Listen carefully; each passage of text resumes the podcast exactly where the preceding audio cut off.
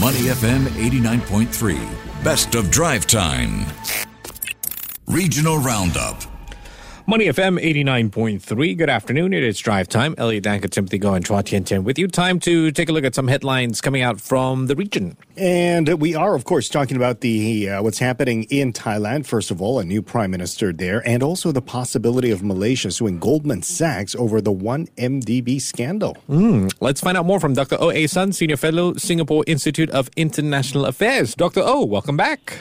Well, indeed, just talked to you yesterday. just, I know it seems like just Deja a few, vu. Yeah, exactly. All right, let's talk about Thailand's new prime minister now, Srettha Thavisin, finally endorsed by the king as well. What do we know about him? well, he is like his friend Thaksin, the tycoon, and a property development tycoon uh, at that. Well, the Pheu Thai party or Thaksin's party seems to attract a lot of these tycoons. And, well, the party has a rather populist uh, ideology. And I guess you could expect uh, this new prime minister would, I wouldn't say resuscitate, uh, perhaps continue with some of the more populist measures of Thaksin as well as Thaksin's sister, yeah, Yingluck. And what challenges does Mr. Thavisin face? Well, he is caught between a rock and a hard place. On the one hand, well, he won this premiership with the support of the military. The military would then, of course, expect him to, in a sense, hold their line, and their line may not be the same line as uh, Thaksin's line. And on the other perspective, of course, well, then he would have to, um, I wouldn't say take orders, but listen to the advice by uh, Thaksin, now uh, unfortunately behind bars. So, yeah, I I think he will be uh, having a dilemma as to how to run the country properly. Yeah. Very interesting point you made there. But does this, you know, the return of Pheu Thai to power pave the way for, well, the Thaksin family to return back into politics in center stage? Uh, yes, indeed. Thaksin himself, of course, came back to Thailand yesterday, immediately arrested, sent to jail.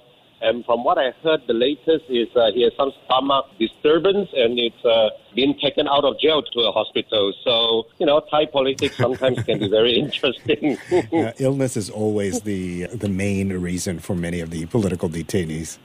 yes, indeed. So, what what do we see happening from here on in? I mean, it- do you think there's a bigger agenda, perhaps, uh, with regard to the former Thai Prime Minister Thaksin Shinawatra returning to Thailand? Quite a bit of uh, is fanfare the right word to use yesterday? Well, you, you see, just like Malaysian politics, Thai politics nowadays, you have a very fragmented political landscape. Let's say nowadays there are the military, and then there's Thaksin's Pheu Thai party, and then there's the Move Forward party uh, with a very young and charismatic leader.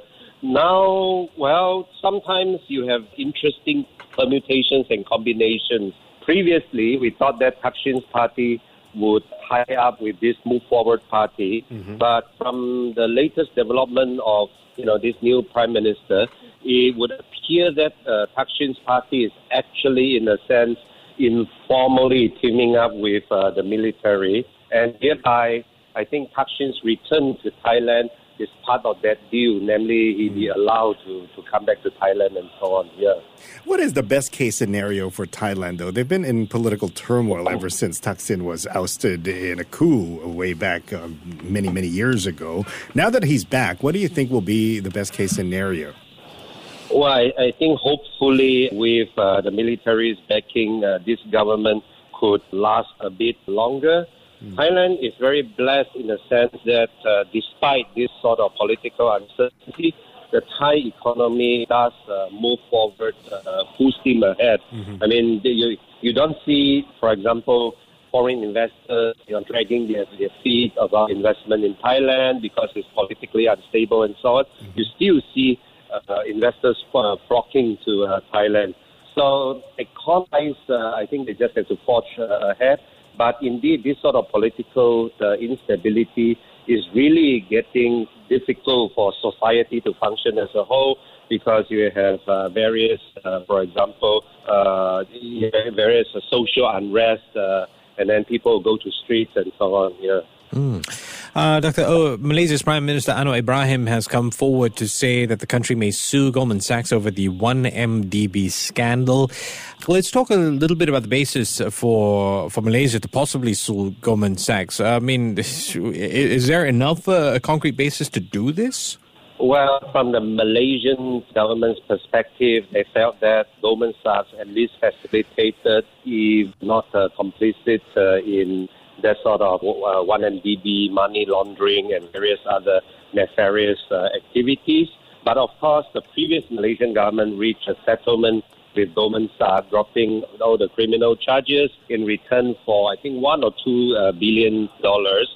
But I think um, the Malaysian public, at least, and many in the current Malaysian government, they felt that the Malaysian side has been shortchanged, that should not be let go or let off uh, with such a light bargain. So I think this is in response to that kind of sentiment on both uh, the public side as well as uh, on the part of some of the elites in government here. Why is there a need to reevaluate this deal, though?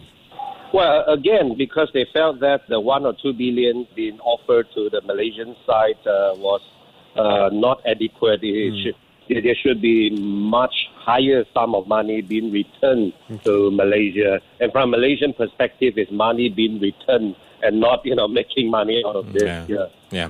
Fair point. Um, Dr. O, let's turn our attention now to the Philippines and Vietnam. They look like they want to go against uh, China together because uh, tensions flared this month when Chinese Coast Guard ships blocked and fired a water cannon at Philippine vessels. Where do we see this going? Well, uh, Chinese uh, vessels, military or paramilitary, uh, have been uh, engaging both the Philippines as well as their Vietnamese counterparts. So far, we have not seen coordinated response from both Philippines and Vietnam. In future, I, I'm not sure, but frankly speaking, every country would have to look at their respective national interests. It would appear that the Philippine and Vietnamese national interests in particular case would uh, coincide.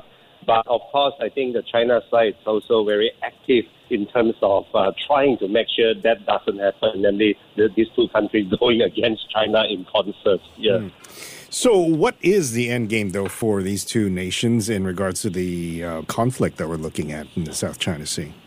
Well, they, they each have their um, very unique ways of dealing with this. In Vietnam's case, uh, because it's also a communist country, sometimes they go through the so-called party-to-party channel to deal with China.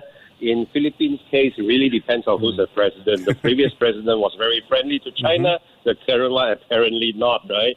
So, see, for every country, I mean, Southeast Asia and otherwise, uh, the preoccupation would be domestic politics. You need to appear strong in front of your electorate, and and sometimes you might act in concert. But so far, we really don't see them doing so yet. Yeah. All right. We've been speaking with Dr. O. A. Sun, Senior Fellow, Singapore Institute of International Affairs. As always, Dr. O, we appreciate your time and your help. You take care and have a great Wednesday evening. Thank you very much indeed. To listen to more great interviews, download our podcasts at awedio.sg or download the AWEDIO app. That's A W E D I O, AWEDIO at the App Store and Google Play.